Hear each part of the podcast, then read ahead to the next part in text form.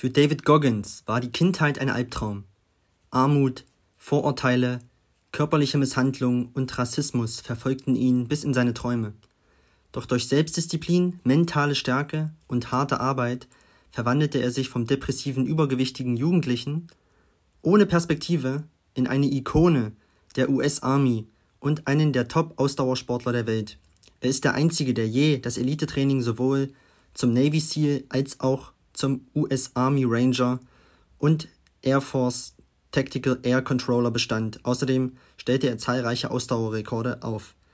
In diesem Podcast geht es um David Goggins und wie er in seinem Buch Can't Hurt Me seine Lebensgeschichte erzählt und zeigt, dass die meisten von uns nicht einmal die Hälfte ihres Potenzials ausschöpfen. Goggins bezeichnet dies als vierzig Prozent Regel. Sein herausragendes Beispiel veranschaulicht hingegen, wie es jedem von uns gelingen kann, das zu ändern und seine eigenen Schmerzgrenzen und seine Ängste zu überwinden. Viel Spaß beim Hören dieser Folge.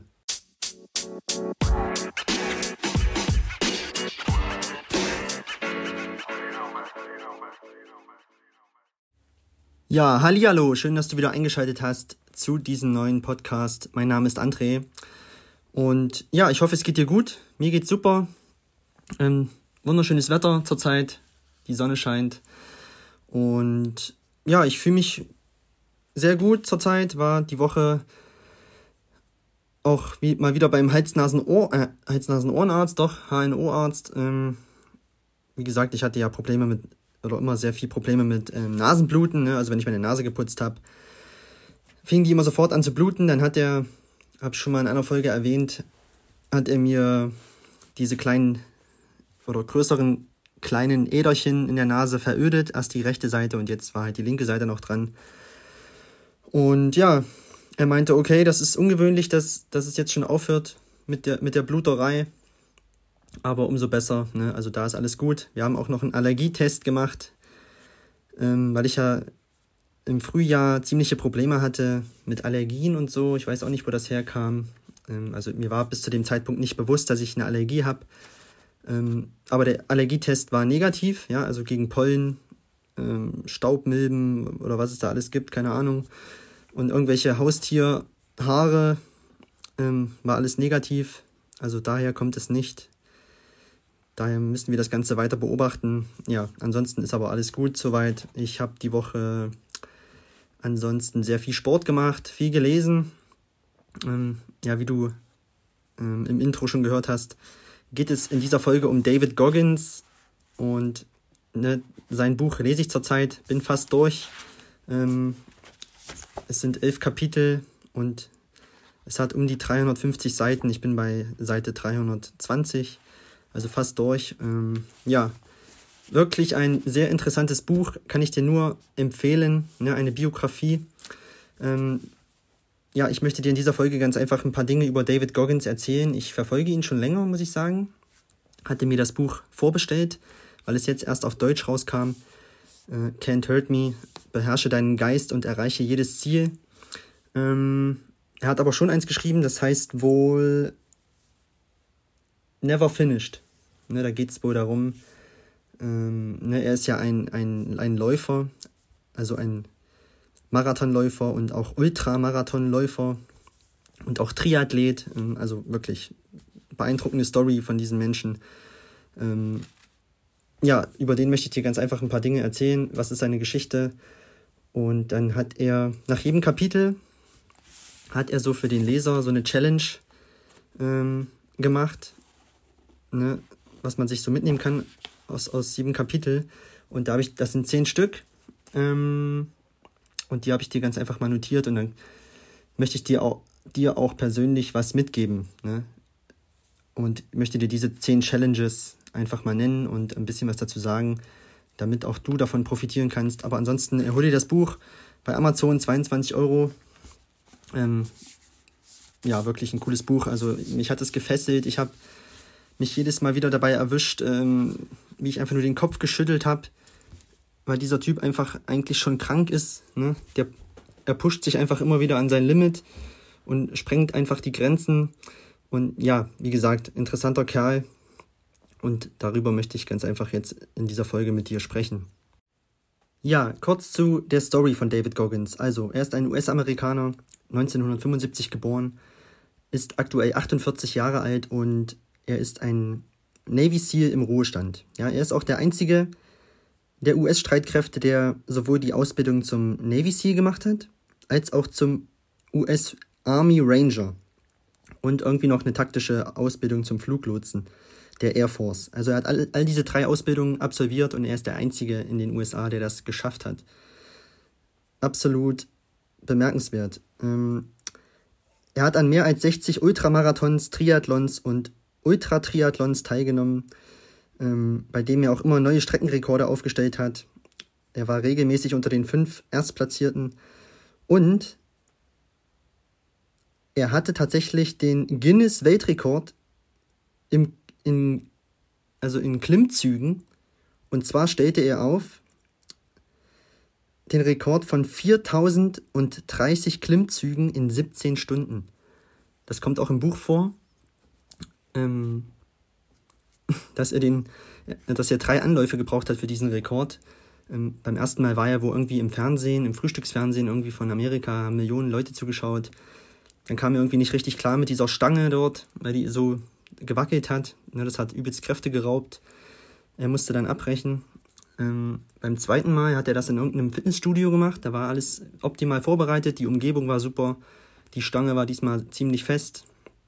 Ähm, trotzdem haben viele Hater im Internet zu ihm gesagt, ähm, der schafft das nicht, der ist viel zu schwer. Ja, er wiegt irgendwie neunzig Kilo. Das wird seine Hände zerfetzen. Und tatsächlich Ähm, hat das seine Hände komplett zerrupft. Ja, es ist ein Bild in dem Buch drin, wo einfach nur die ganze Handfläche, die erste Hautschicht komplett ab ist. Ja, man sieht einfach nur noch dieses, dieses, diese, Unter, diese Haut, die da drunter ist. Alles rot, komplett abgerubbelt alles. Und beim dritten Mal hat er es dann wirklich geschafft, ähm, diese viertausenddreißig Klimmzüge in siebzehn Stunden. Ähm, vorher war der Rekord irgendwie bei viertausendzwanzig und ich habe geschaut, der aktuelle Rekord liegt bei achttausendacht Klimmzügen. achttausendacht in vierundzwanzig Stunden, und zwar hält diesen Rekord der aktuelle Australier Jason oder Jackson Italiano. Völlig krank. Ähm, also man kann wirklich jeden Rekord irgendwann brechen. Ne? Ja, also wie gesagt, David Goggins befindet sich eigentlich im Ruhestand. Ich habe mir auch Wenn du ihn nicht kennst, du kannst gerne mal schauen auf Instagram. Ja, hat er eine Seite. David Goggins ähm, hat acht Komma sechs Millionen Instagram-Follower. Ähm, er ist ein gefragter Redner. Ja, er hat immer wieder Auftritte vor Sportteams, vor Hunderttausenden von Schülern und Studenten im ganzen Land von U S A. Und ja, also er müsste eigentlich nichts mehr machen. Wie gesagt, befindet sich im Ruhestand. Und er, ich habe mir letztens auch den Podcast mit Joe Rogan angehört. Da war er Gast. Und Joe Rogan meinte ihn auch, hey, du bist im Ruhestand, was machst du so? Und er so, ja, ähm, er bekämpft irgendwie irgendwelche Waldbrände zurzeit. Ja, das macht er freiwillig, beziehungsweise bekommt er da, also, ne, er ist im Ruhestand, bekommt sein, seine Rente oder was auch immer. Hat auch hier diesen Bestseller geschrieben, ne, also über fünf Millionen verkaufte Exemplare weltweit. Äh, New York Times Bestseller, ich glaube, der müsste nicht mehr arbeiten. Ähm, Er, er setzt sich aber selbst immer wieder neue Ziele und wie gesagt, pusht sich immer wieder an seine Limits, an seine Grenzen. Und er hat gesagt, er macht aktuell, also er bekämpft aktuell Waldbrände in den U S A. Da ist er irgendwie immer sieben Tage wirklich vierundzwanzig sieben beschäftigt. Ja, wirklich, da geht er auch an seine Grenzen. Und bekommt da irgendwie fünfzehn Dollar pro Stunde, was er jetzt nicht bräuchte, sagt er, aber ähm, ja, er will einfach was Gutes tun und ja, ähm, geht da halt an seine Grenzen, auch in seiner Freizeit, ne, weil er will einfach immer weitermachen.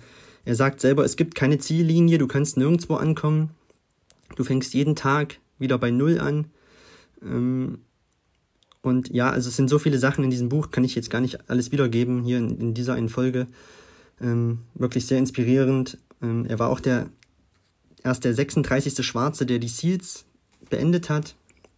Ne, diese Ausbildung, die sechs Monate lang geht, die musste er auch dreimal machen, weil er bei den ersten beiden, also du musst dir vorstellen, bei der Ausbildung zum Navy SEAL, ne, kennst du vielleicht, hast du vielleicht schon mal gesehen, die, also die geht sechs Monate lang und in diesen sechs Monaten ähm, musst du verschiedene Wochen durchqueren. Ähm, da gibt es zum Beispiel diese Höllenwoche, ja, wo die nur draußen im, im Pazifik sitzen, ne, im kalten Wasser, ähm, mit Baumstamm irgendwie auf, dem, auf der Hüfte. Und die müssen da die Boote umherschleppen und sprinten, laufen jeden Tag. Ne, dann gibt es diese Walk Week, also wo die wirklich eine ganze Woche lang hunderte von Meilen einfach nur laufen. Ähm, und dann gibt es noch mehrere verschiedene Wochen. Eine Woche ist noch, da, da üben sie nur irgendwelche Sachen im Wasser, wo sie tauchen, irgendwelche Knoten machen müssen unter Wasser. Also völlig, völlig krasse Sachen einfach, ne, die, die nicht jeder durchsteht. Und da gibt es halt diese berühmte Glocke an diesen Stützpunkt. Ne? Die, wenn du die läutest, gibst du auf. Ne? Und dann legst du deinen Helm dorthin. Und von hundertfünfzig, die starten, schaffen es am Ende irgendwie nur dreißig oder vierzig Männer, diese Ausbildung zu überstehen. Und da liegen dann halt diese ganzen Helme, ne, von den Leuten, die aufgegeben haben. Und er hat die ersten beiden Male aber nicht aufgegeben. Er musste verletzungsbedingt abbrechen. Beziehungsweise haben die Ärzte ihm dann geraten, jetzt aufzuhören, weil das ist so krass. Ähm, ne, bei dieser einen Walk Week, bevor die gestartet ist, also wo die hundert Meilen laufen in dieser Woche, also fünfzehn, zwanzig Kilometer am Tag, ne, einfach nur laufen, nicht, aber nicht nur laufen, sondern äh, auch mit Gepäck, ne, weiß ich nicht, irgendwie noch einen sechzig Kilo Rucksack hinten drauf oder keine Ahnung. Ähm, Und vor dieser Woche, in, in, in der einen Ausbildung, schreibt er in seinem Buch, hatte er zwei gebrochene Schienbeine. Zwei gebrochene Schienbeine. Da kannst du eigentlich nicht mehr laufen. Alles hat geschmerzt. Und by the way, an dieser Stelle habe ich an meinen Cousin gedacht. Tizian, liebe Grüße an der Stelle. Ähm, er ist ja auch bei der Bundeswehr und hat mir letzte, letztes Jahr geschrieben oder erzählt, dass er ja unbedingt an so einem Marsch teilnehmen möchte in, in Holland. Ich weiß auch schon gar nicht mehr, wie, über welche Entfernung der ging, aber es ging über zwei Tage und nach dem ersten Tag hat auch er abgebrochen, weil er, weil er irgendwelche kleinen Bläschen am Fuß hatte. So. Er konnte halt nicht mehr laufen, er hat sich irgendwie vorher neue Schuhe gekauft und ja, die waren halt nicht eingelaufen und ist da wie so ein Grünschnabel losmarschiert und hat natürlich alles wehgetan. Und ich habe ihm nur geschrieben, als ich das gelesen habe, hier von David Goggins, weil als er diese zwei gebrochenen Schienbeine hatte, hat er jeden Morgen sich hingesetzt, bevor das Training losging, hat irgendwie solche kniehohen Strümpfe angezogen und hat die sich komplett zugetaped mit Panzertape bis um seine Knöchel unten, dass da sich die Gelenke nicht mehr so bewegen konnten, weil das so gescheuert hat. Und er ist mit diesen zwei gebrochenen Schienbeinen die Woche über diese über hundert Meilen gelaufen. Und da habe ich Tizian nur geschrieben, ey, weißt du was, mit deinen Blasen am Fuß, der hätte dich ausgelacht, der Typ. Also wirklich. Ähm, nein, aber als Beispiel mal, dass du mal siehst, ähm, wie weit dieser Typ einfach gegangen ist. Ja? Der, der erträgt einfach die Schmerzen und er macht einfach weiter so. Ähm, also wie gesagt, er hatte, ähm, bevor er zu den Ziels ist, erstmal, hatte eine schwere Kindheit, ja. Sein Vater hat ihn immer geschlagen, ihn und seinen Bruder, auch seine Mutter.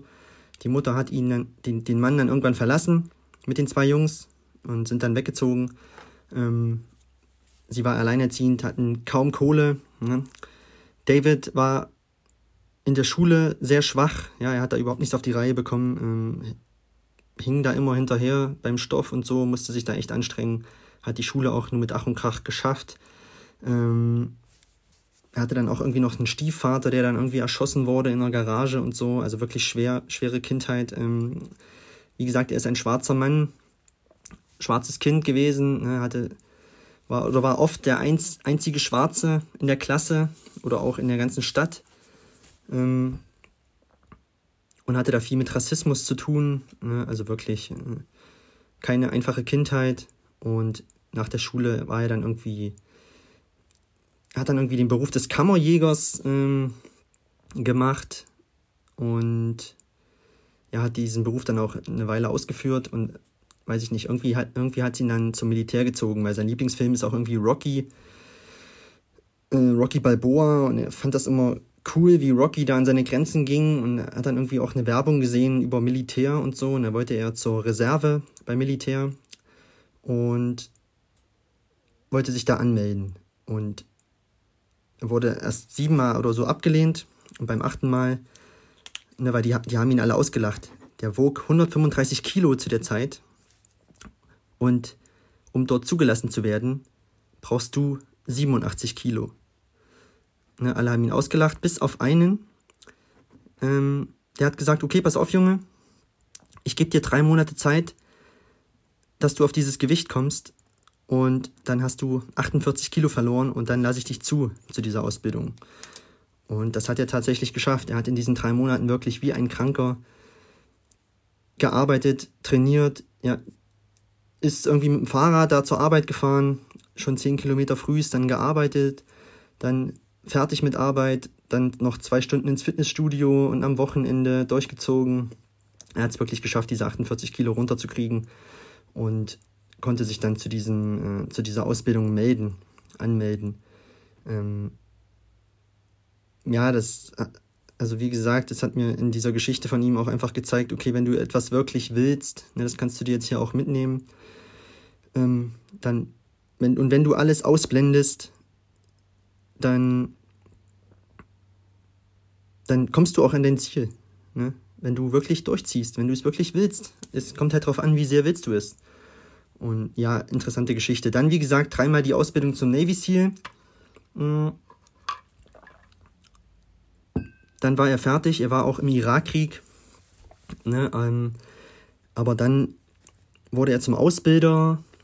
Und dann haben ihn seine Vorgesetzten auch irgendwie durch Amerika geschickt, weil die wollten irgendwie mehr schwarze Menschen rekrutieren. Und er war da halt so das Vorzeigebeispiel und hat da seine Reden gehalten auf Schulen, auf Universitäten.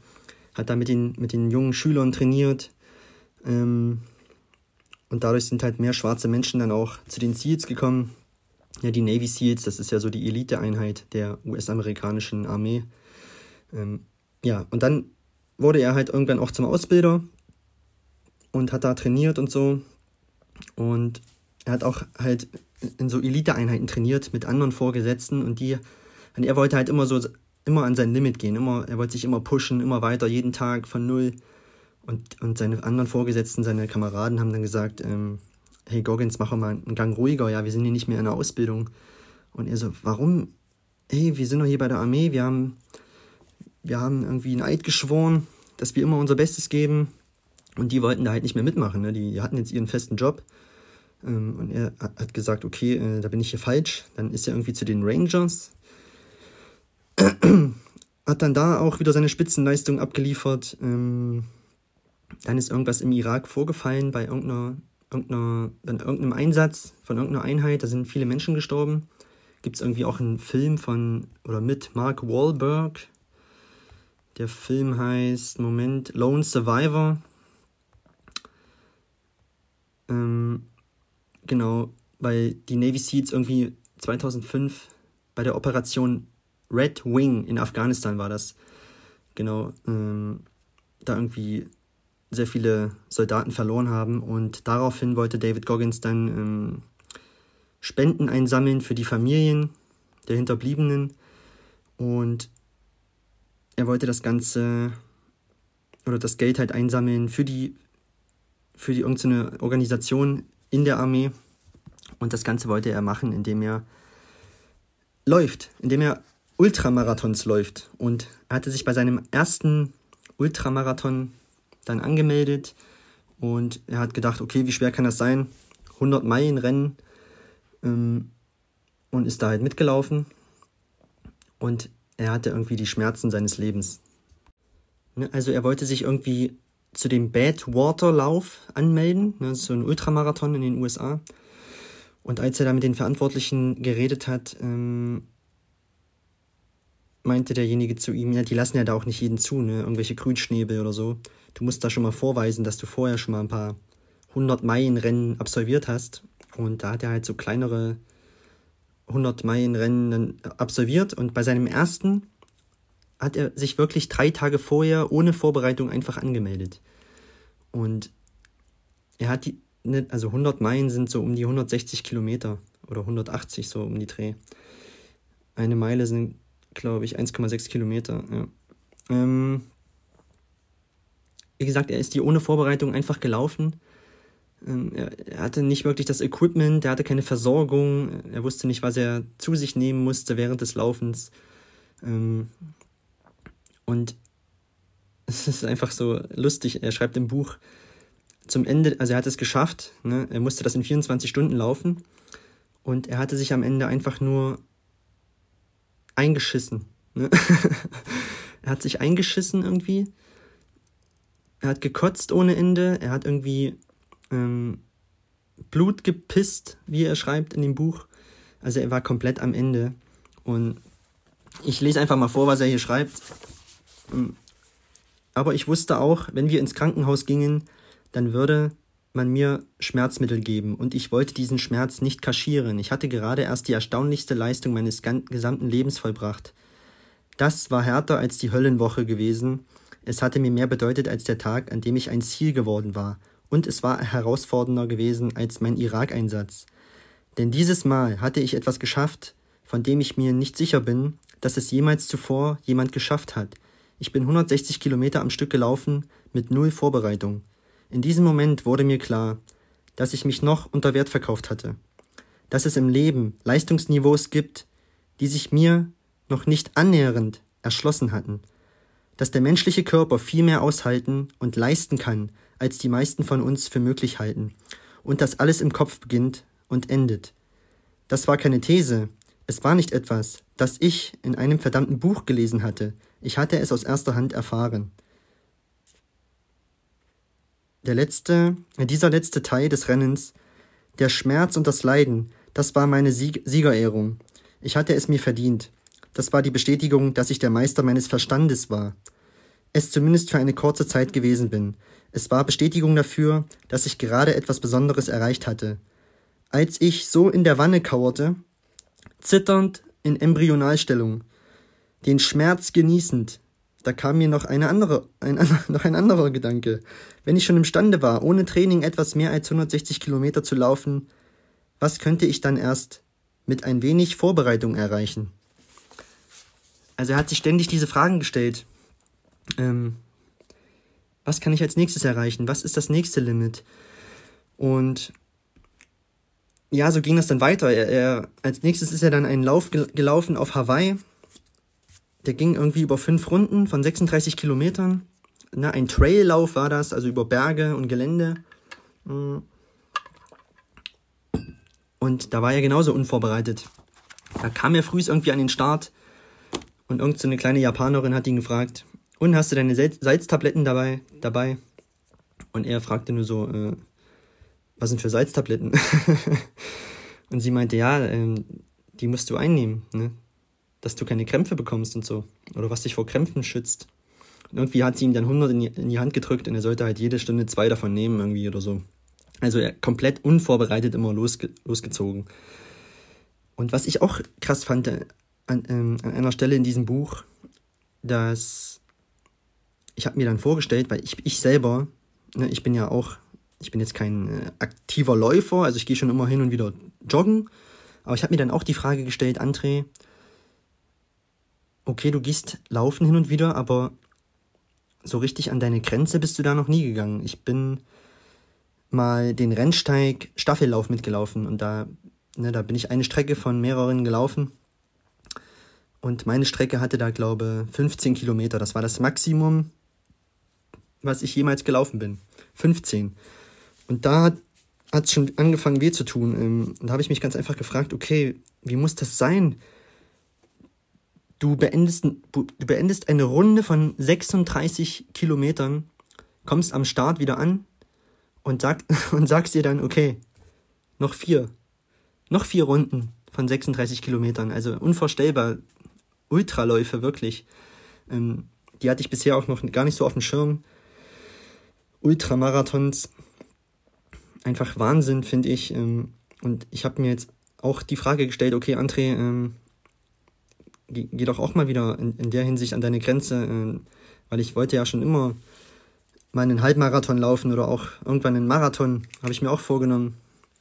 Ähm, ja, man labert halt immer nur rum und ich habe mir jetzt wirklich vorgenommen, okay, nächstes Jahr Halbmarathon auf jeden Fall und dann mal irgendwie in Angriff zu nehmen, den Marathon zu laufen. Also das ist das Minimum, ne? Wenn ich sehe, was der hier abreißt, weiß ich, dass ich, oder man, wenn man das Buch liest, fragt man sich einfach nur, immer nur wieder, okay, du hast eigentlich noch überhaupt nichts erreicht. Ne, jetzt was Sport betrifft in dem Sinn. Aber er, er sagt auch, das betrifft halt ähm, unsere ganze Gesellschaft, so unser ganzes Leben. Ne? Ob das jetzt Sport, Karriere ist oder halt das Leben.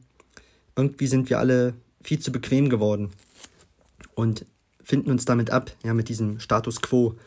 Und ja, er regt, er will halt die Menschen einfach dazu anregen, ähm, einfach das Beste aus sich rauszuholen, ja, ohne jetzt irgendwie, ähm, also er, er animiert die Menschen dazu, das zu tun, weil er weiß, dass noch viel mehr in, de, in, in den Menschen drinsteckt, als sie überhaupt wissen, weil er es ganz einfach durchgemacht hat. Und das ist einfach das, was ich mir aus diesem Buch mitgenommen habe.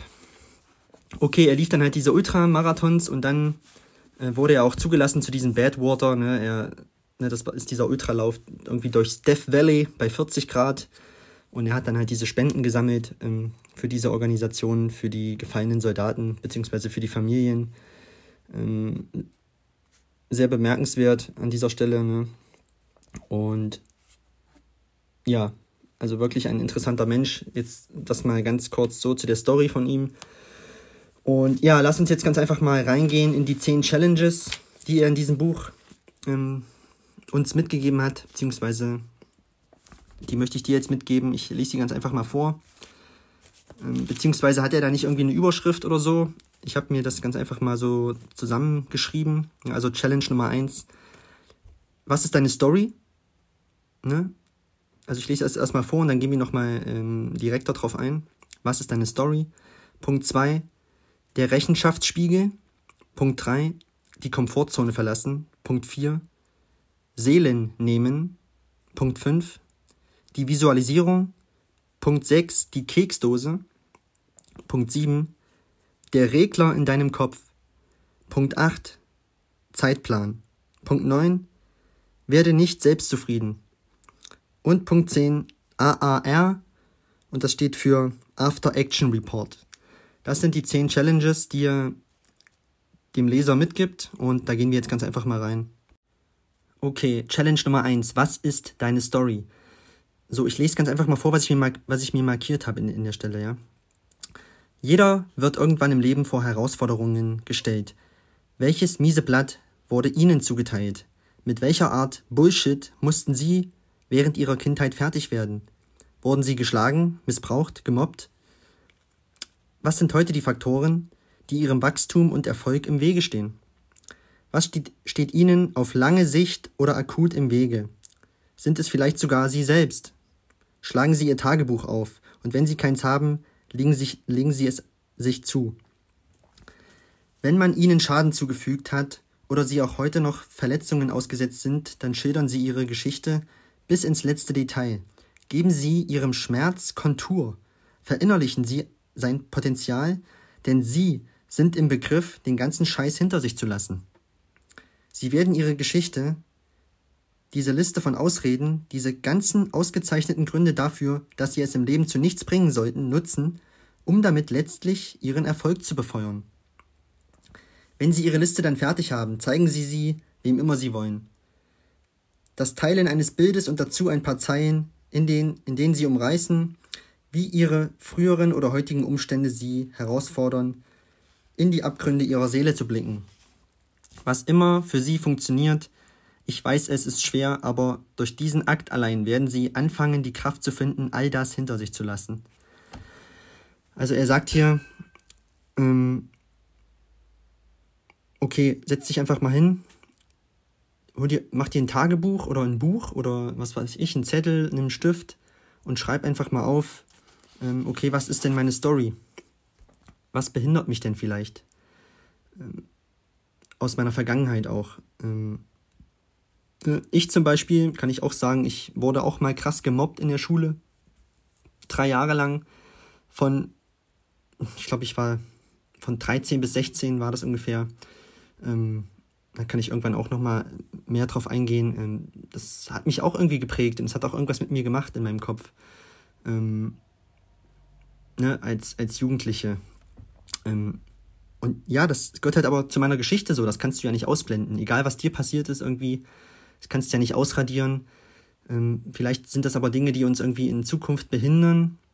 Und ja, es kann nützen, wenn man sich das aufschreibt und dann diesen Scheiß einfach hinter sich lässt und sagt, okay, morgen ist ein neuer Tag, Strich drunter, morgen fange ich wieder bei Null an und ich schaue nach vorne. Ne? Also nimm das hier auf jeden Fall für dich mit in der ersten Herausforderung, der ersten Challenge. Was ist deine Story? Setz dich hin, schreib's auf und schreib alles auf, das Gute und das Schlechte. Okay? Und dann schau nach vorn. Die zweite Challenge, der Rechenschaftsspiegel. Ich lese erstmal wieder vor, was ich mir markiert habe. Es ist an der Zeit, dass Sie sich direkt in die Augen blicken, aufrichtig und schonungslos. Dies ist keine Anleitung zur Selbstliebe. Sie können sich hier nichts vormachen. Massieren Sie nicht Ihr Ego. Hier geht es darum, das Ego aus dem Weg zu räumen und den ersten Schritt in Richtung Ihres wahren Selbst zu wagen. Er hat, also jetzt ähm, zwischendurch, er hat sich dann immer...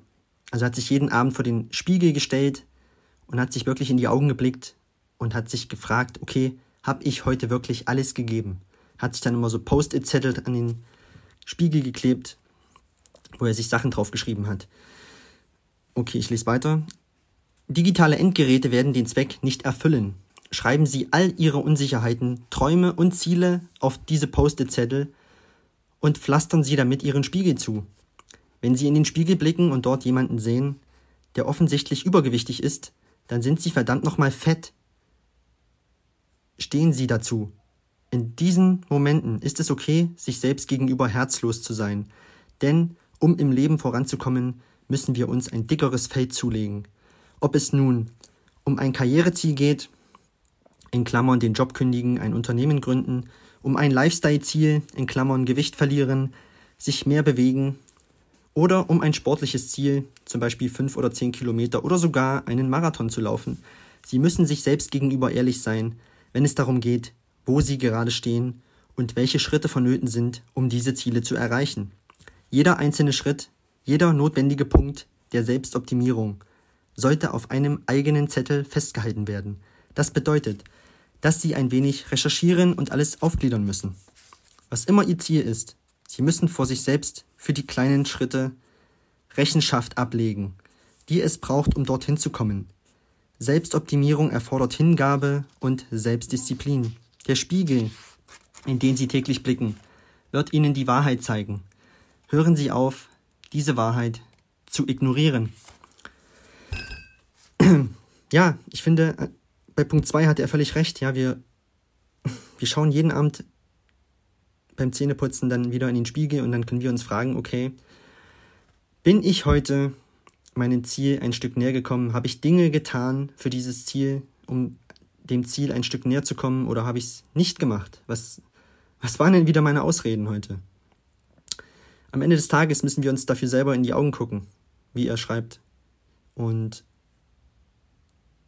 er wollte halt nie abends ins Bett gehen und sich sagen, fuck, ich bin heute statt zehn Kilometer, die ich mir vorgenommen habe, nur neun gelaufen.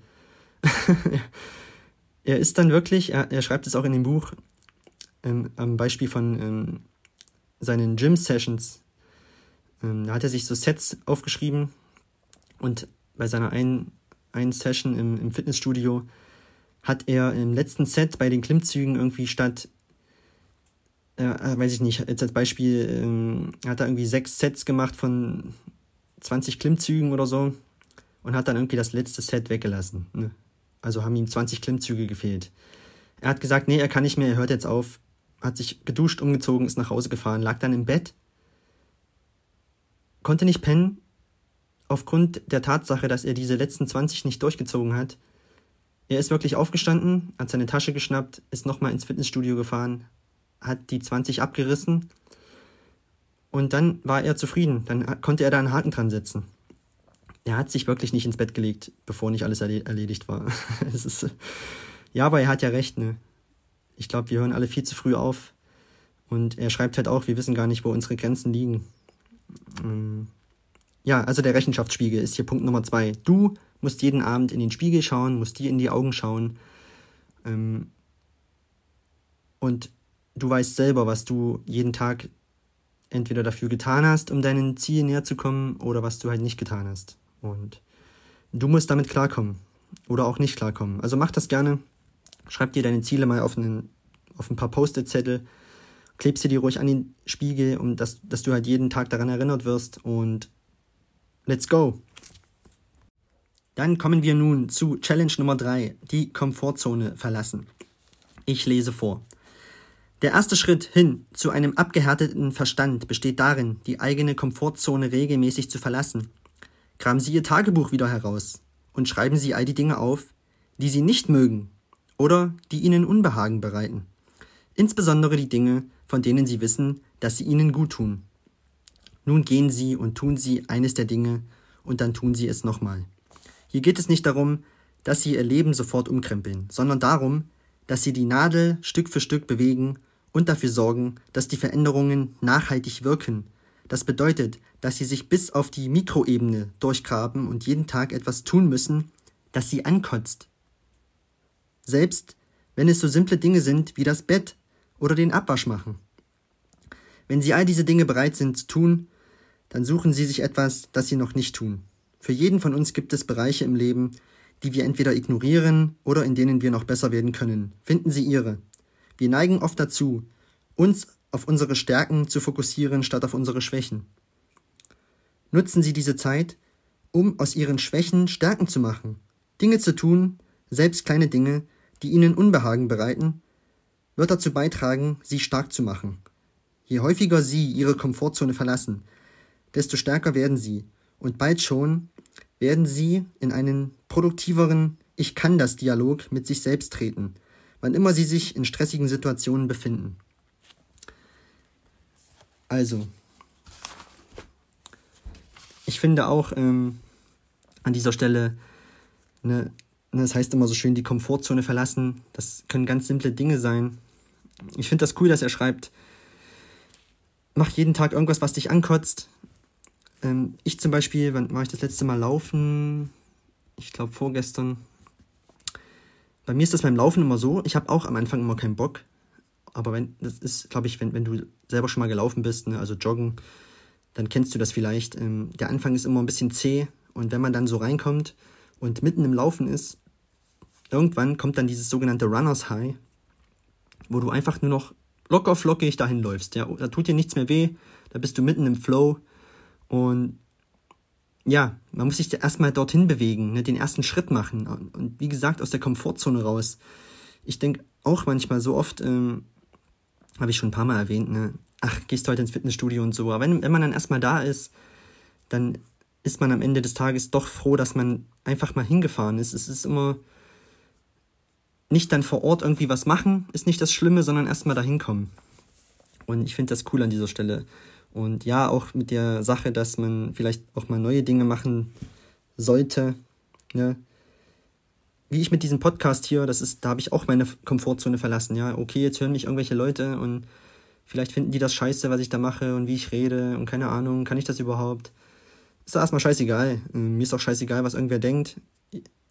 Ich mache das und durch das Machen werde ich irgendwie besser, hoffe ich. Und ja, habe dann in, de- in dem Sinne meine digitale Komfortzone verlassen und habe einfach mal was Neues ausprobiert. Und warum nicht? Ja, ich finde, das ist das Leben. Mach einfach irgendwas, auch was du noch nie gemacht hast. Ähm, habe ich auch schon mal gesagt, wann hast du das, erst, äh, das letzte Mal mal wieder was zum ersten Mal gemacht? Ne? Mach einfach mal irgendwas wieder zum ersten Mal, egal was es ist. Und mach die Dinge, die dich ankotzen. Ja? Wie, wie, wie er sagt, mach frühst dein Bett. Auch ganz simple Dinge. Ähm, kotzt einen zwar an, aber mach es einfach. Man fühlt sich danach einfach besser. Ja, du. Das hat letztens wer anders gesagt. Ähm, dann hast du frühst schon gleich so den grünen Haken gesetzt. Okay, erste Aufgabe abgehakt. Fühlt sich einfach gut an. Okay, also Punkt Nummer drei, die Komfortzone verlassen. So, dann sind wir schon bei der Challenge Nummer vier. David Goggins nennt es Seelen nehmen. Ich lese erstmal wieder vor. Denken Sie an eine beliebige Wettbewerbssituation, in der Sie sich aktuell befinden. Wer ist Ihr Gegner? Ist es Ihr Lehrer oder Trainer, Ihr Chef oder ein schwieriger Kunde? Egal, wie Ihr Gegenüber Sie behandelt, es gibt einen Weg, sich nicht nur Respekt zu verschaffen, sondern den Spieß sogar umzudrehen. Herausragende Leistung. Was auch immer es ist, ich möchte, dass Sie an Ihrem Projekt oder in Ihrem Kurs härter arbeiten als jemals zuvor. Tun Sie alles genauso, wie man es von Ihnen verlangt, ganz egal, wie hoch man Ihr Idealergebnis auch ansetzt. Sie sollten versuchen, dies zu übertreffen. Das bedeutet, dass Sie auch jenseits des Spielfeldes Zeit investieren müssen. Mit wem auch immer Sie es zu tun haben, Ihr Ziel ist es, dass man mitbekommt, wie Sie etwas erreichen, was Ihr Gegenüber selbst nie hätte erreichen können. Sie wollen bewundert werden. Nutzen Sie Ihre Negativität, um in dem, was man Ihnen aufträgt, der Beste zu sein. Nehmen Sie sich die verdammte Seele Ihres Gegners. Also Seele nehmen, ähm, nicht die Seele deines Gegners. Er hat das im Buch so beschrieben, ähm, bei, zum Beispiel bei der SEAL-Ausbildung. Ähm, er hat einfach immer mehr gegeben, als man von ihm verlangt hat. Und dann haben die Ausbilder ihn auch irgendwann in Ruhe gelassen, ne? Ähm, Die haben dann zum Beispiel gesagt, okay, Goggins, ne, wenn, wenn die jetzt irgendwie die Mannschaft bestrafen wollten, Jungs runter, fünfhundert Liegestütze. Und da haben sie zu ihm gesagt, Goggins, du kannst gleich stehen bleiben. Dir macht das viel zu viel Spaß. Du brauchst da nicht mitmachen. Ja? Weil sie wussten, der macht, der macht achthundert Liegestütze so. Ähm, und dann hat er von seinen Vorgesetzten in dem Sinn die Seele genommen, weil sie ihm nichts mehr antun konnten. Weil er einfach immer überperformt hat. Und ja, sehr interessanter Ansatz an dieser Stelle. Ähm, hat er aber völlig recht, ne? Also wenn du irgendwie einen Gegner hast, wie er es beschrieben hat, auch vielleicht dein Chef, ähm, mach einfach immer mehr, als man von dir verlangt. Und, oder mach Dinge, wo man denkt, oder wo, wo andere von dir dachten, ey, das wirst du niemals hinbekommen. Zieh's einfach durch und lass dann die Taten für dich sprechen. Und dann werden diese Stimmen immer kleiner werden. Kannst du mir glauben? Ähm, Und dann hast du deren Seele genommen, ne? Um bei David Goggins zu bleiben. Okay, also Punkt Nummer vier, Challenge Nummer vier, die Seele nehmen. Challenge Nummer fünf, Visualisierung. Zeit, sich etwas zu visualisieren. Ich wiederhole, der durchschnittliche Mensch denkt pro Stunde zweitausend bis dreitausend Gedanken. Anstatt sich auf den Mist zu konzentrieren, den sie nicht ändern können, führen sie sich die Dinge vor Augen, die sie ändern können. Wählen Sie ein Hindernis, das sich Ihnen in den Weg stellt, oder setzen Sie sich ein neues Ziel. Und nun stellen Sie sich vor, wie Sie dieses überwinden oder erreichen. Vor jeder herausfordernden Tätigkeit, auf die ich mich einlasse, zeichne ich mir zunächst in Gedanken ein Bild davon, wie mein Erfolg aussehen und sich anfühlen wird. Daran denke ich dann jeden Tag, und das daraus resultierende Gefühl treibt mich an, wenn ich trainiere, einen Wettkampf bestreite oder mich einer selbst gewählten Aufgabe stelle. Sie müssen auch die Herausforderungen visualisieren, denen Sie voraussichtlich begegnen werden. Und Sie müssen festlegen, wie Sie diese Probleme angehen, wenn sie auftreten. Man kann sich nicht auf alles vorbereiten, aber wenn Sie im Vorfeld eine strategische Visualisierung vornehmen, sind Sie so gut wie irgend möglich vorbereitet. Das bedeutet auch, dass man in der Lage ist, die simplen Fragen zu beantworten. Warum tun Sie das? Was treibt Sie zu diesem Ziel? Woher stammt die Dunkelheit, die Ihnen als Treibstoff dient? Was hat Ihren Verstand abgehärtet? Sie müssen die Antworten darauf parat haben, wenn Sie auf eine Mauer aus Schmerz und Zweifel stoßen. Um sich durchzusetzen, müssen Sie Ihre Dunkelheit kanalisieren und sie sich zunutze machen können. Sie müssen sich auf Ihren abgehärteten Verstand stützen. Denken Sie daran, dass die Visualisierung niemals ein Ersatz für nicht geleistete Arbeit sein kann. Lügen Sie sich nicht, äh, Lügen lassen sich nicht visualisieren. Es geht um viel mehr als nur darum, dass der Geist den Körper beherrschen soll. Jeden Tag Leid in den Tagesablauf einzuplanen, erfordert unerbitterliche Selbstdisziplin.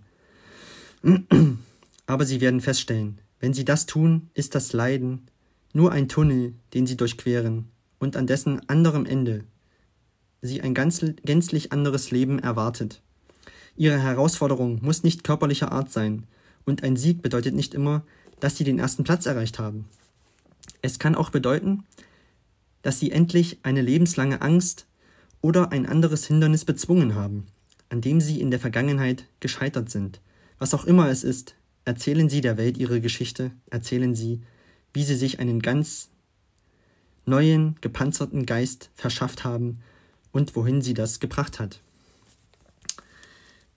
Ja, also die Visualisierung, ähm, als er zum Beispiel den Bad Water gelaufen ist, diesen Ultralauf durch, durch das Death Valley, ist er zum Beispiel vorher die Strecke abgefahren und hat geguckt, okay, ähm, wo könnte er Probleme bekommen, ne? Er hat sich die, das Rennen schon gedanklich vorgestellt, ne? Wo könnte er dann Probleme bekommen, was, wie muss er sich darauf vorbereiten, und er ist halt die Strecken vorher in Gedanken schon durchlaufen und was könnte alles auf ihn zukommen. Also Visualisierung, ne, ein sehr wichtiges Thema, wenn es darum geht, dir was in den Kopf zu setzen, deine Ziele und auch Herausforderungen oder auch Widerstände, die auftreten können auf dem Weg. Mach dir das vorher schon mal bewusst und geh das in Gedanken durch und natürlich auch, ähm, ja, stell dir einfach vor, wenn du es geschafft hast, wie fühlst du dich dabei? Ne? Sagen wir zum Beispiel, ne, das Beispiel, du willst irgendwie abnehmen oder so, ein paar Kilo, das sagt er aber auch, ne, habe ich ja vorhin schon mal äh, vorgelesen, ähm, wir wollen immer alles irgendwie so ein bisschen verniedlichen, ne? Ja, ich müsste ja mal ein paar Pfunde verlieren oder ich müsste mal ein paar Kilo abspecken. Nein, sagt er, du bist fett, verdammt nochmal. Stell dich in den Spiegel, guck dir in die Augen und sag, du bist fett. Ja. Und ja, wenn du dann die zehn, zwanzig Kilo runter hast, stell dir das vor und wie du dich fühlen wirst dabei. Guck, wie du aussehen wirst und mach dir dieses Gefühl schon mal bewusst. Das ist mit Visualisierung gemeint, ist ein wichtiges Tool, finde ich auch. Ähm, ja, mach dir das auf jeden Fall zunutze. Jetzt kommen wir zu Punkt Nummer sechs und David Goggins nennt es die Keksdose. Ich lese vor. Also erstmal zu, also, zur Keksdose. Er ist mal einen Lauf gelaufen und ähm, er konnte nicht mehr. Und er hat sich dann vorgestellt, wie seine Mutter ihm früher äh, und seinem Bruder, äh, also sie hatten immer zu Hause, egal wie broke die Mom war, sie hatte immer eine Dose für die Jungs, wo Kekse drin waren. Und da durften die sich immer zwei rausnehmen. Und als er einmal nicht mehr konnte, während des Laufens, bei Kilometer hundertzwanzig oder so, hat er an diese Keksdose gedacht und hat sich einfach visuell, also virtuell oder visuell, nee, nicht virtuell, in seinem Kopf halt ähm, Errungenschaften, die er schon erlebt hat, eine Siege, die er schon erlebt hat, hat er sich in diese Keksdose gelegt und hat dann immer irgendwas rausgeholt. So nach einem Kilometer, dann hat, hat er sich was rausgeholt. Okay, ähm, ich habe schon mal die Ausbildung der SEALs ähm, erfolgreich abgeschlossen. So. Und das hat ihn dann weitergetragen, ja, für, für die nächsten zehn Kilometer. Und dann ging es wieder nicht und dann hat er sich das nächste Ereignis rausgezogen. Das meint er hier mit Keksdose. So, und jetzt schreibt er, machen Sie Inventur in Ihrer Keksdose. Holen Sie Ihr Tagebuch wieder raus. Schreiben Sie alles auf. Vergessen Sie nicht, das hier, äh, das hier ist keine lauschige Vernissage, bei der Sie Ihre persönlichen Trophäen präsentieren. Notiert, notieren Sie auch die Hürden, die Sie im Leben überwunden haben, zum Beispiel wenn Sie mit dem Rauchen aufgehört haben oder erfolgreich gegen Depressionen oder ein Stottern angekämpft haben. Notieren Sie auch die kleinen Dinge, an denen Sie schon einmal gescheitert sind, um sie dann aber beim zweiten oder dritten Anlauf doch noch zu meistern. Empfinden Sie nach, wie es gewesen ist, diese Kämpfe zu führen, diese Gegner zu schlagen und zu siegen.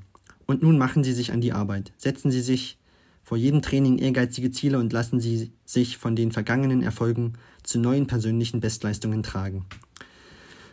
Fordern Sie sich selbst heraus, Ihre Bestleistung zu unterbieten. Wenn der Schmerz einsetzt und versucht, Sie von Ihrem Ziel fernzuhalten, dann versenken Sie Ihre Hand in der Keksdose. Holen Sie sich einen Keks raus. Lassen Sie diesen Keks Ihr Antrieb sein.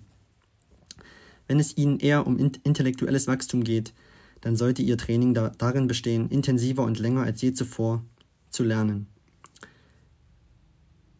Lesen Sie innerhalb eines Monats so viele Bücher zu einem Thema wie nie zuvor. Denn wenn Sie die, diese Herausforderungen richtig angehen, wenn Sie sich selbst wirklich herausfordern, dann gelangen Sie auch hier an einen Punkt, an dem Sie, äh, an dem sich Ihnen Schmerz, Langeweile und Selbstzweifel in den Weg stellen. Und dann müssen Sie vehement Einsatz zeigen, um durchzuhalten.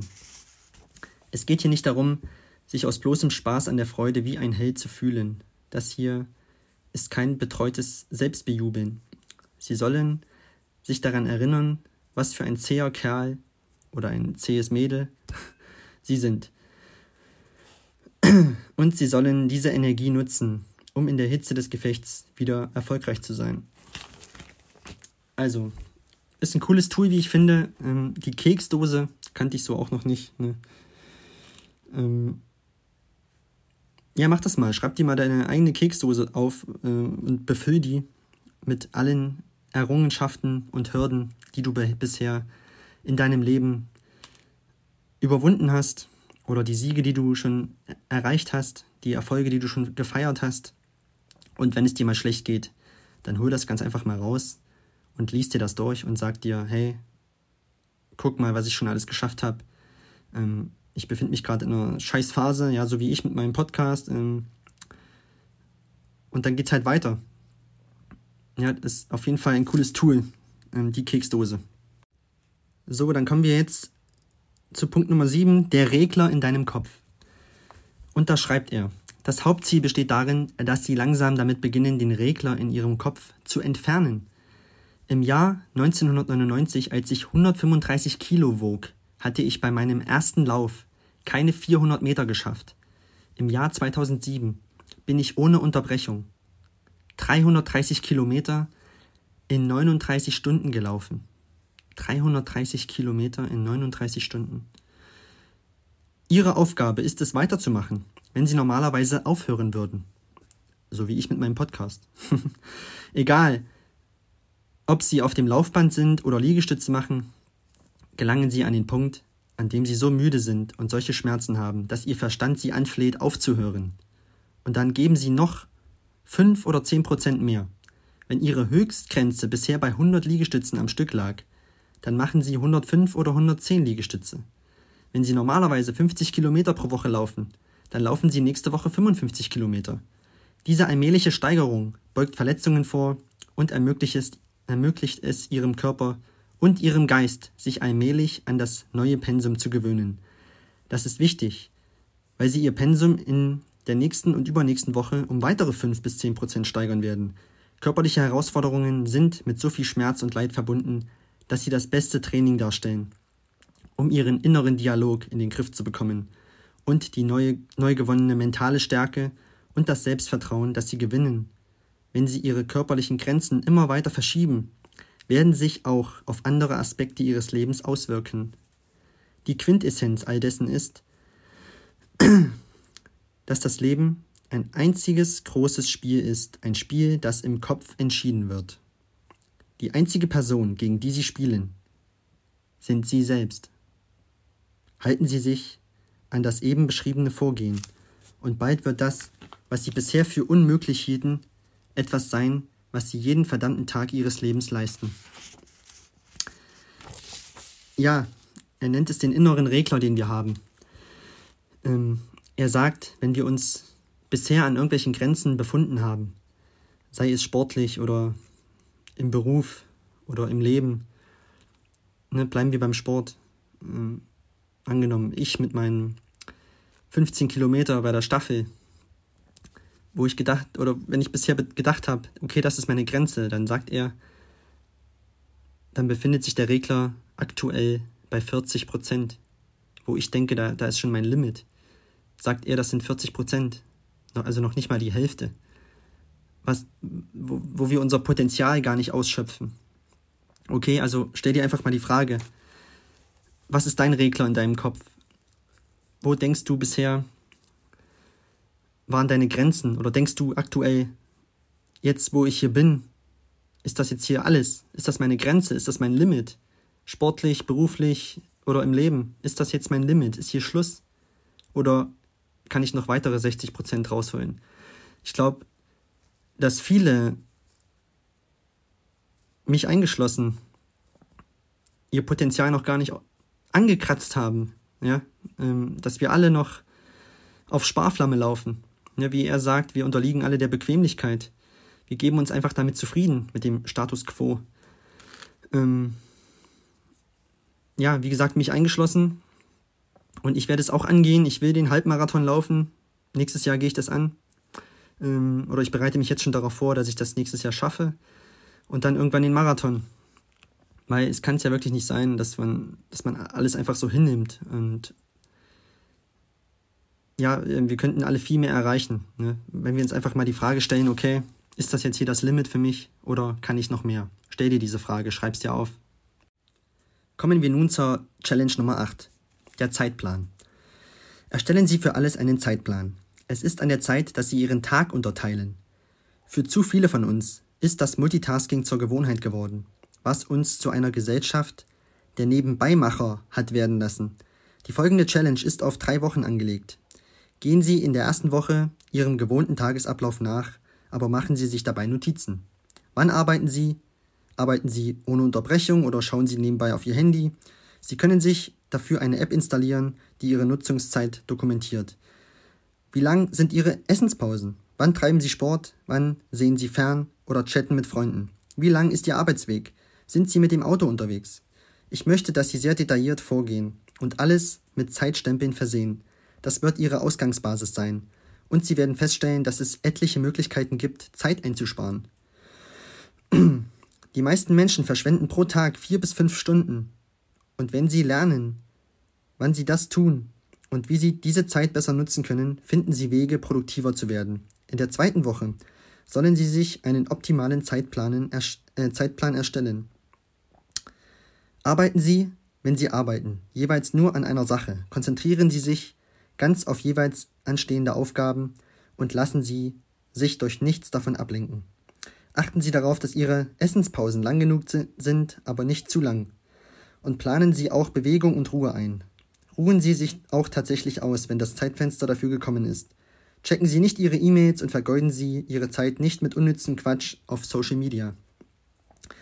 Wenn Sie hart arbeiten wollen, dann müssen Sie Ihrem Gehirn auch Pausen geben. In der dritten Woche sollten Sie einen Arbeitsplan haben, der Ihren Einsatz maximiert, ohne dass Sie dafür Schlaf opfern müssen. Also Zeitplan, extrem wichtig. Ähm, es geht wahrscheinlich jedem so, ne, hör da gerne mal rein, ich habe schon mal eine Folge darüber gemacht, ähm, wo es um das, wo es um die Nutzung ging mit unserem Handy. Ne? Das ist ja ein Zeitfresser par excellence. Ähm, speziell Social Media, manchmal verbringen wir ja auf Instagram Zeit und dann sind schwuppsdiwupps drei, vier Stunden weg. Das kann man auf jeden Fall vermeiden. Ähm, ja, aber es ist schon mal ein Anfang, sich erstmal bewusst zu werden, okay, wie sieht denn meine Woche aus, mein Tagesablauf? Ähm, mach dir da mal einen Zeitplan, ne?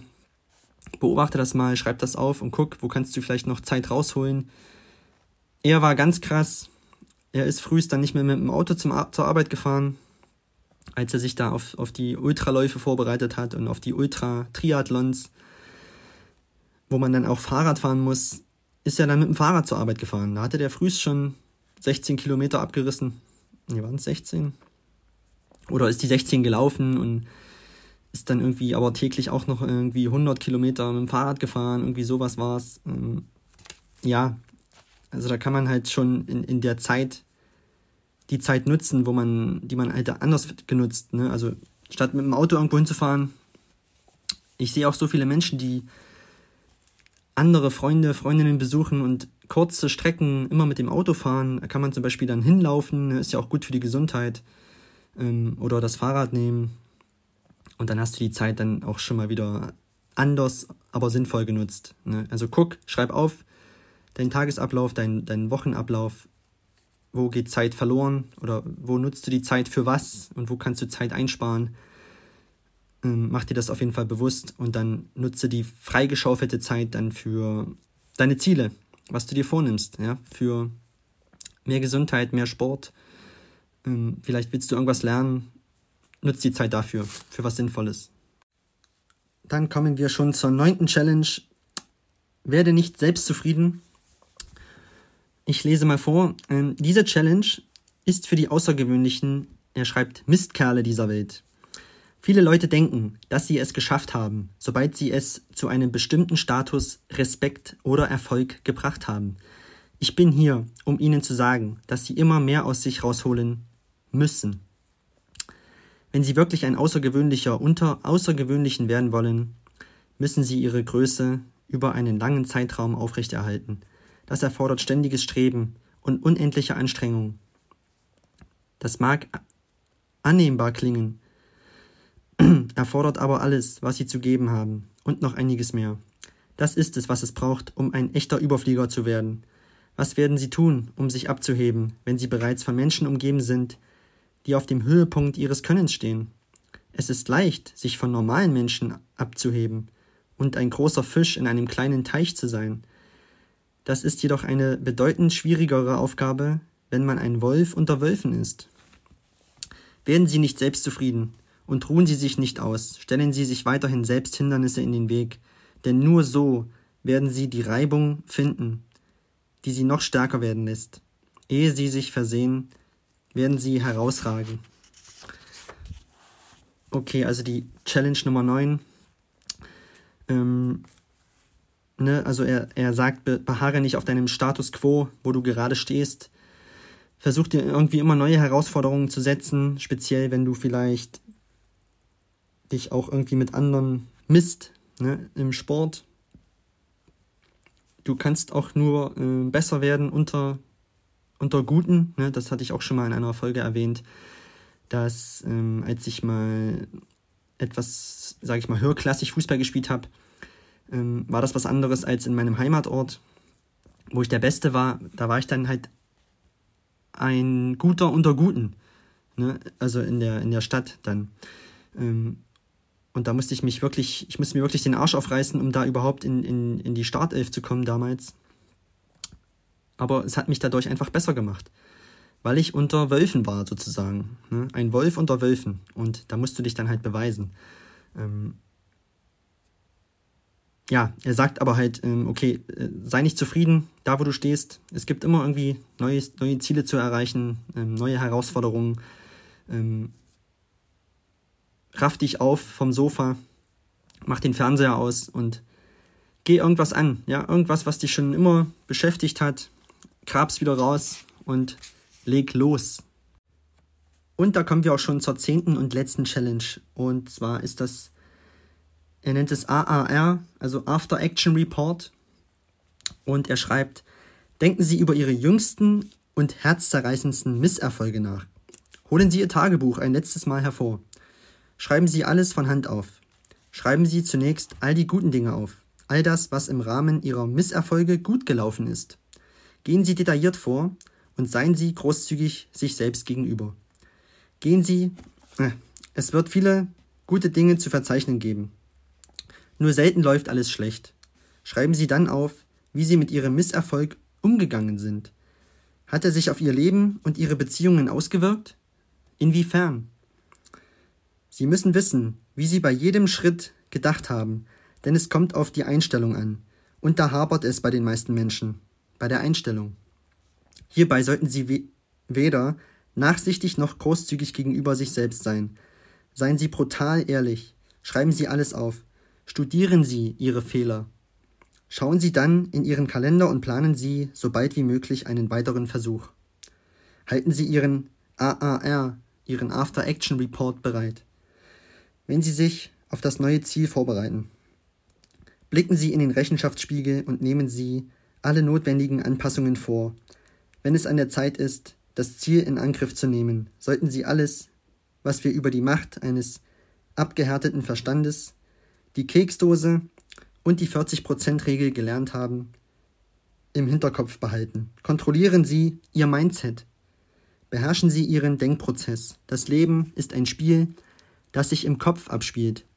Und wenn Sie wieder versagen, dann soll es so sein. Akzeptieren Sie diesen Schmerz, wiederholen Sie die genannten Schritte und kämpfen Sie weiter. Denn genau darum geht es. Also zur letzten Challenge, der After-Action-Report. Das legt man im Militär irgendwie an nach einem, nach einer Mission. Ja, da schreibt man alles auf, was gut lief, was schlecht lief, weil man speziell aus den Misserfolgen das meiste lernen kann. Das hat er dann auch gemacht, auch im Sport. Ähm, er hat sich dann nach einem Lauf hingesetzt, hat aufgeschrieben, okay, was lief gut, was lief schlecht. Zum Beispiel schrieb er dann auf, dass er sich nicht gut, nicht gut vorbereitet hat. Na, am Anfang hatte er, hatte er überhaupt keine Crew, die ihn da unterstützt hat, die ihm ähm, Wasser reichte oder auch Nahrungsmittel während des Laufs. Und zum Beispiel bei dem einen Triathlon hatte er zum Beispiel kein Ersatzbike. Ihm ist der Reifen geplatzt und dann hat er mit irgendeinem Drahtesel, den er sich ausgeliehen hat, ist er dann weitergefahren. ähm, ja, das sind alles so Sachen, die man aber erst danach lernt, nachdem man Dinge probiert hat oder gemacht hat. Und ne, wie gesagt, gut und schlecht, das gibt's eigentlich nicht. Setz dich hin und schreib auf, ähm, wie ich jetzt mit meinem Podcast, okay, ich kann mich ja hinsetzen und einen After-Action-Report machen, was lief in der Vergangenheit besonders gut und was lief schlecht und warum lief es schlecht und was kann ich besser machen.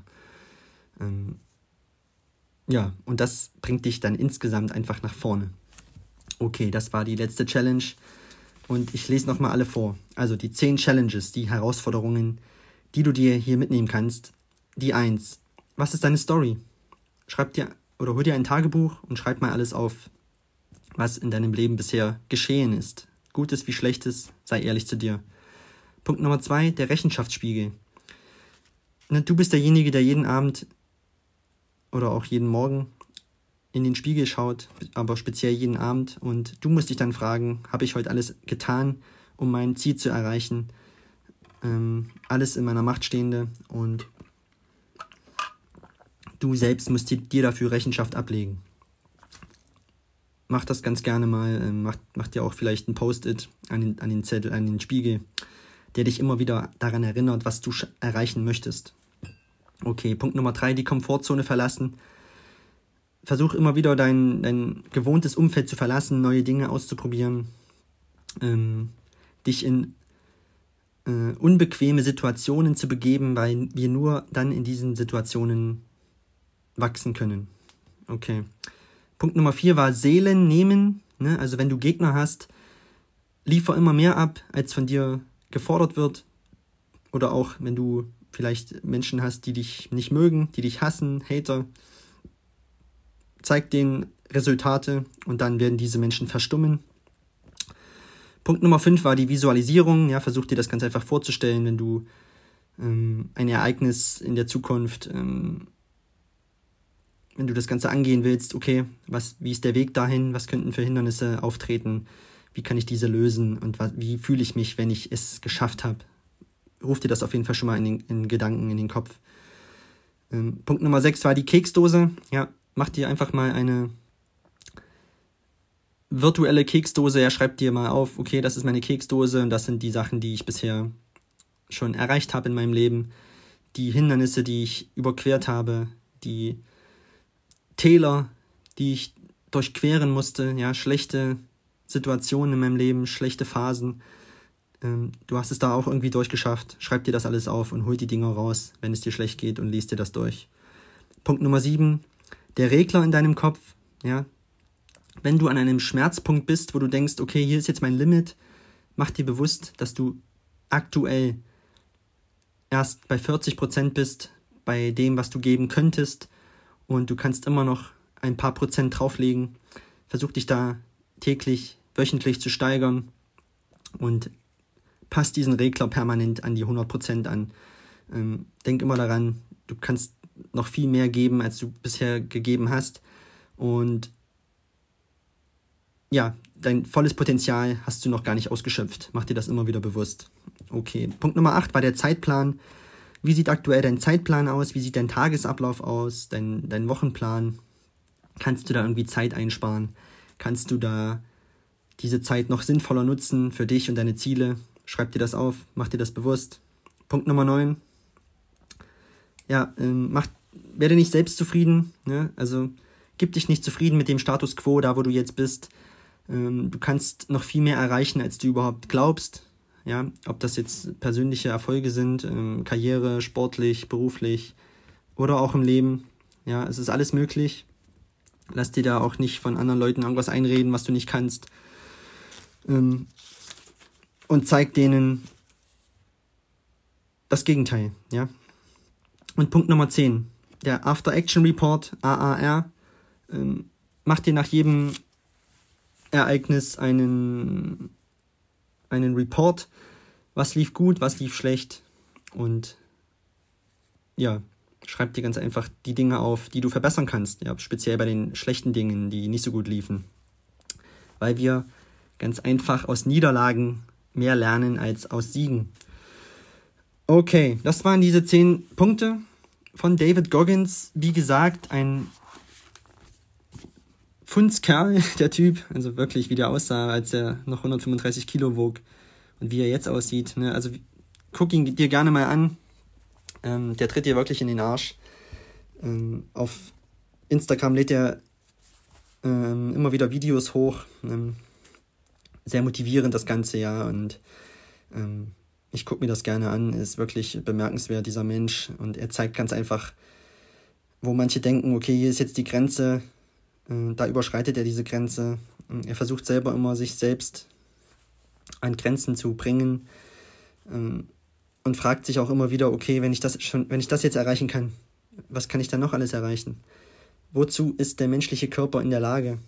Und er sagt, der Körper, der ist einfach nur das, wie soll ich sagen, der Körper führt ja immer nur aus, ne? Es findet ja alles in unserem Kopf statt. Es ist immer nur you versus you, jeden Tag, ja? Also du gegen dich selbst, ne? Die Stimme in unserem Kopf, mir geht's genauso, ähm, die uns sagt, okay, bis hierhin geht's nicht weiter, ne? De- de- dein Verstand will dir sagen, komm, hör doch auf, ähm, ne? Wenn du jetzt zum Beispiel zehn Kilometer gelaufen bist, hör doch auf, es ist doch viel bequemer, jetzt einfach aufzuhören, dann geht's uns besser, dann fühlen wir uns wieder gut. Und er sagt dann an dem Punkt, nein, ich bin hier der Boss. Ne? Wir laufen jetzt noch fünf. Und dann ist da Funkstille da oben in deinem Kopf. Ja? Der Verstand hat da nichts mehr zu melden. Und pusht dich immer wieder an diese Limits. Und das ist wirklich sehr bemerkenswert, was ich mir hier von David Goggins mitgenommen habe aus diesem Buch. Wirklich, ich habe mir sehr viel markiert. Das muss ich mir alles nochmal durchlesen. Ich hoffe, an dieser Stelle, du konntest dir ein bisschen was mitnehmen von David Goggins. Ähm, ich konnte dir ein bisschen was über ihn erzählen und speziell diese zehn Challenges. Ähm, schreib dir das gerne mal auf, mach dir das zunutze und ja, hol dir auch gerne das Buch, wie gesagt, Can't Hurt Me, beherrsche deinen Geist und erreiche jedes Ziel.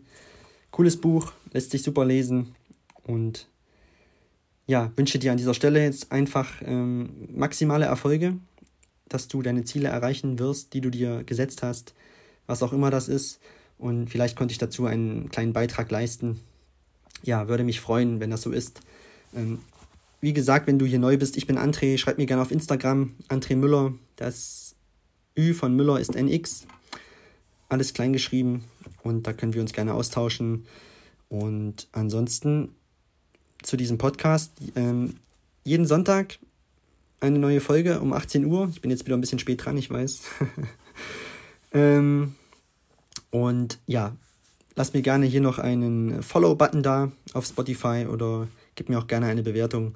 Und ansonsten wünsche ich dir jetzt noch einen schönen Tag, eine angenehme Woche und wir hören uns dann in der nächsten Woche wieder. Bis dahin, ciao, ciao.